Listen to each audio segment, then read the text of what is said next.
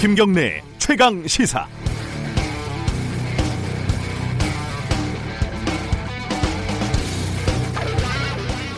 어제 뉴스타파에서 노무현 전 대통령이 재임 시절 직접 작성한 친필 메모 266건을 공개를 했습니다. 뭐 예를 들면 경제 관련 회의 때 금융 못 알아듣겠다 이렇게 쓴 메모까지 어, 기록물로 지정한 노 전 대통령의 기록에 대한 확고한 철학 덕분에 한나라 최고 권력자의 솔직한 심경을 어, 이렇게 엿볼 수 있게 됐습니다. 노 전 대통령은 많이 외로웠던 모양입니다. 이런 메모가 있습니다. 외로이 떠 있는 대통령. 대통령이 외로웠던 건 여러 가지 이유가 있겠지만은 언론 때문이기도 했습니다. 꽤 많은 메모가 언론에 대한 단상들이었습니다. 언론과의 숙명적인 대척, 천박하고 무책임한 언론, 식민지 독재 정치하에서 썩어 빠진 언론, 그 뒤를 졸졸 따라가고 있는 철없는 언론. 어, 문득 노 전 대통령이 서거한 뒤에 KBS를 둘러싸고 벌어졌던 살풍경이 떠오릅니다. KBS에 참담했던 현실과 시민들의 분노가 음, 지금도 생생합니다. 그 뒤에 KBS를 되살려줬던 시민들의 촛불도 기억을 합니다. 뉴스타파를 만들어줬던 손길도 기억을 합니다. 하지만 지금도 우리는 천박하고 무책임한 언론에서 벗어나지 못하고 있는 건 아닌지, 그리고 저는 철없는 기자로 계속 살아가고 있는 건 아닌지 다시 한번 반성을 해봅니다. 2003년 노무현 전 대통령이 경제 관련 회의에서 메모장에 쓴 글귀는 뜬금없이 표현의 자유 다섯 글자였습니다. 노 전 대통령의 머리에서 이 다섯 글자가 떠나지 않았던 것 같습니다. 저는 이 다섯 글자에 대한 책임을 지금 다하고 있는지 끊임없이 되돌아보겠습니다. 5월 22일 수요일 김경래의 최강 시사 시작합니다.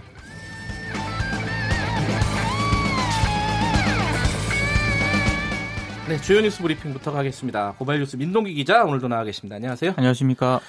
이석채 전 KT 회장 이게 사실 뭐 뭐라고 해야 될까요? 그 어, 김성태 사건이라고 해야 되나요? 뭐, 어떻게 해야 되나요? KT 부정채용 사건이 맞겠죠? 예. 네, 속보 좀 알려주시죠. 김성태 의원 딸의 예. KT 채용 비리 의혹이 이제 제기가 됐는데요. 네. KBS가 이석채 전 KT 회장의 공소장을 확인을 했거든요. 음, 네. 2012년 국회 환경노동위원회 국정감사 증인으로 채택이 되지 않았던 게 네. 부정 채용의 계기인 것으로 이렇게 음. 지금 의혹이 제기가 됐습니다. 네. 당시 일부 야당 의원들은 이석채 회장의 증인 채택을 강하게 요청을 했습니다만 네. 당시 여당 간사였던 김성태 의원이 당론이라며 강력히 반대를 했습니다. 근데 이석채 회장이 김성태 의원이 우리 KT를 위해 저렇게 열심히 돕고 있는데 딸이 정규직으로 근무할 수 있도록 해보라. 이렇게 지시했다는 진술을 확보를 했습니다. 네. 근데 당시 그 KT는 이미 서류 합격자 발표가 난 뒤였기 때문에 네. 김성태 의원에 따른 지원이 불가능했던 그런 상황이었습니다. 하지만 이석채 전 회장 지시로 김성태 의원 딸은 서류 합격자만이 치르는 인성 검찰을 거쳐서 무려 81대 1의 경쟁률과 상관없이 정규직으로 입사를 했다는 건데요.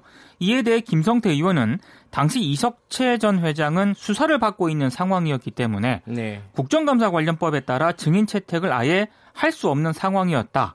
여전히 부정 채용 의혹을 전면 부인을 하고 있습니다. 뭐, 하지만 이석채 회장은 김성태 의원이 참 열심히 우리를 돕고 있다 이렇게 생각을 했다는 거네요. 그렇습니다. 알겠습니다. 지금 어, 유튜브 라이브 어, 진행 중이니까요. 어, 유튜브에서 어, KBS 일라디오 검색하고 들어오시면은 어, 얼굴을 확인하실 수 있습니다. 계속 얼굴을 확인하라고.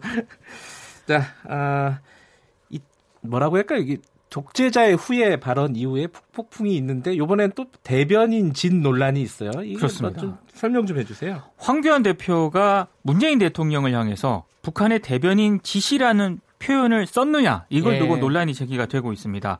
어제 인천 자유공원에서 어, 황교안 대표가 이제 연설을 했는데요. 네. 지금 이 정부가 저희를 독재자의 후예라고 하고 있다. 진짜 독재자의 후예는 김정은 아닌가 이렇게 얘기를 하면서 네. 진짜 독재자의 후예에게는 말 한마디 못하니까 여기서 지금 대변인 지시라고 하고 있지 않느냐 이렇게 이제 말을 했다고 일부 언론이 보도를 했습니다. 네. 근데 당시 영상을 보면은요, 저도 이걸 봐, 들어 봤거든요. 네. 지읒 것까지는 한 것 같은데 정확하게 지시라고 했는지는 조금 논란이 있습니다. 발음이 좀 흐려졌죠? 그렇습니다. 예. 그래서 기자 기자들이 이걸 이제 확인을 하니까 아, 황교안 대표는 내가 그렇게 얘기 안 했다라고 부인을 했는데요. 네. 어, 청와대 고민정 대변인은 말은 그 사람의 품격을 나타낸다고 한다. 그 말로 가름하겠다. 이런 음. 입장을 밝혔습니다. 대변인 질이라는 설도 있고 대변인 직이라는 설도 있고 여러 가지 설은 있습니다. 아, 지읒은 분명히 들어간 것 같습니다. 네. 어, 예전에 그 아니 얼마 전이죠 민주평화당 그 원내대표 유성엽 의원이 어, 정의당과 공동 교섭단체 이거 좀 잘 안 될 거다라는 식으로 인터뷰를 했었거든요. 네. 근데 이게 좀 추진이 되는 모양이에요? 근데 안 될 거라고 이제 그렇게 얘기를 했었는데 네. 어제 그 의원총회에서 예. 우선 정의당과 교섭단체를 구성을 하고 이후 상황에 따라 제3지대 산 신당도 추진을 하는 등 이 2단계 방안을 실현해 봤으면 좋겠다는 말이 나왔다. 네. 어, 의견을 충분히 수렴해서 결정하겠다. 이렇게 말을 조금 바꿨습니다. 네. 그러니까 왜 이런 발언을 했느냐를 두고 여러 해석이 나오는데요. 지금 교섭단체를 중심으로 국회 정사관 논의, 논의가 진행 중인데 네. 지금 민주평화당은 비교섭 단체거든요. 네. 그래서 패싱 우려가 지금 제기가 되고 있는데 예. 이런 고민이 좀 하나 반영이 되어 있는 것 같고요. 으흠. 그리고 다른 한, 한쪽에서는 바른미래당 호남 의원들과 제3지대 신당 논의를 상당 부분 진전을 시켰는데 지금 바른미래당 원내대표가 오신환 원내대표잖아요. 그렇죠.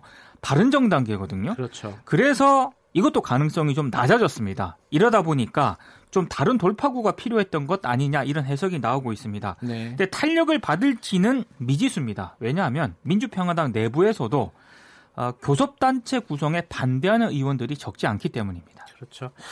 아, 이번에 원내대표들 호프 모임에 있었는데 교섭단체가 아니라 못 들어갔잖아요. 그렇습니다. 그래서 아, 이거 맥주 한 잔더 놓는 게 뭐 그렇게 대단한 거라고 안 끼워주냐 뭐 이런 뭐 농담 섞인 불만도 있었는데 네.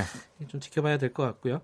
아, 저는 이 뉴스가 좀 눈에 띄더라고요. 구의역 그 사고 이후에 정규직을 늘렸더니 정규직으로 전환을 했더니 비정규직을 그렇죠. 어, 고장률이 확 줄었다. 그렇습니다. 어.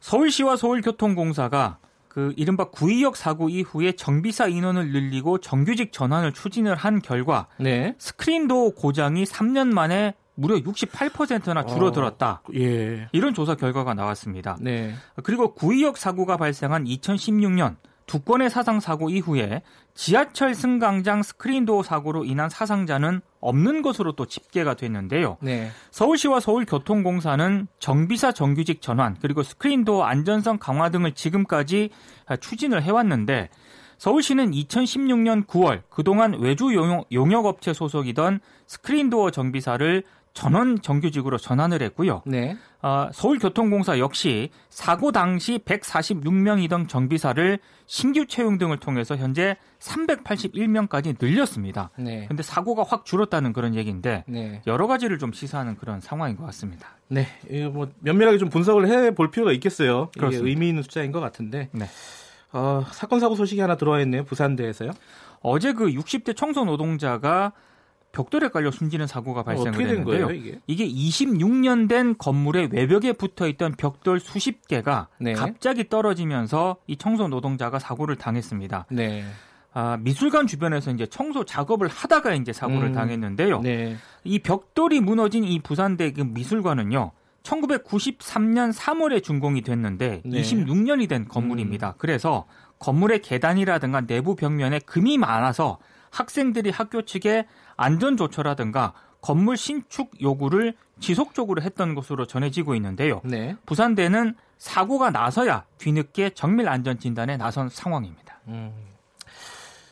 아, 저로서는 좀 안타까운 소식인데 이거는 아, 실내 흡연실이 2025년까지 완전히 폐쇄된다고요? 정부가 2025년까지 모든 건물의 실내 흡연실을 예. 폐쇄하기로 했습니다. 현재 사무용 건축물이라든가 공장, 복합 용도식 건축물 같은 경우에는 연면적 1000제곱미터 이상의 크기일 때는요. 전체를 금연구역으로 지정을 하지만 네. 실내 흡연실을 둘 수 있도록 되어 있거든요.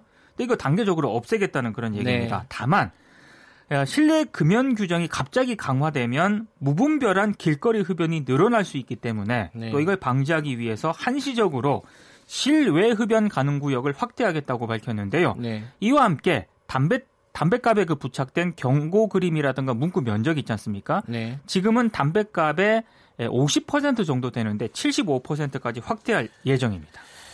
알겠습니다. 어, 갈 곳이 없네요.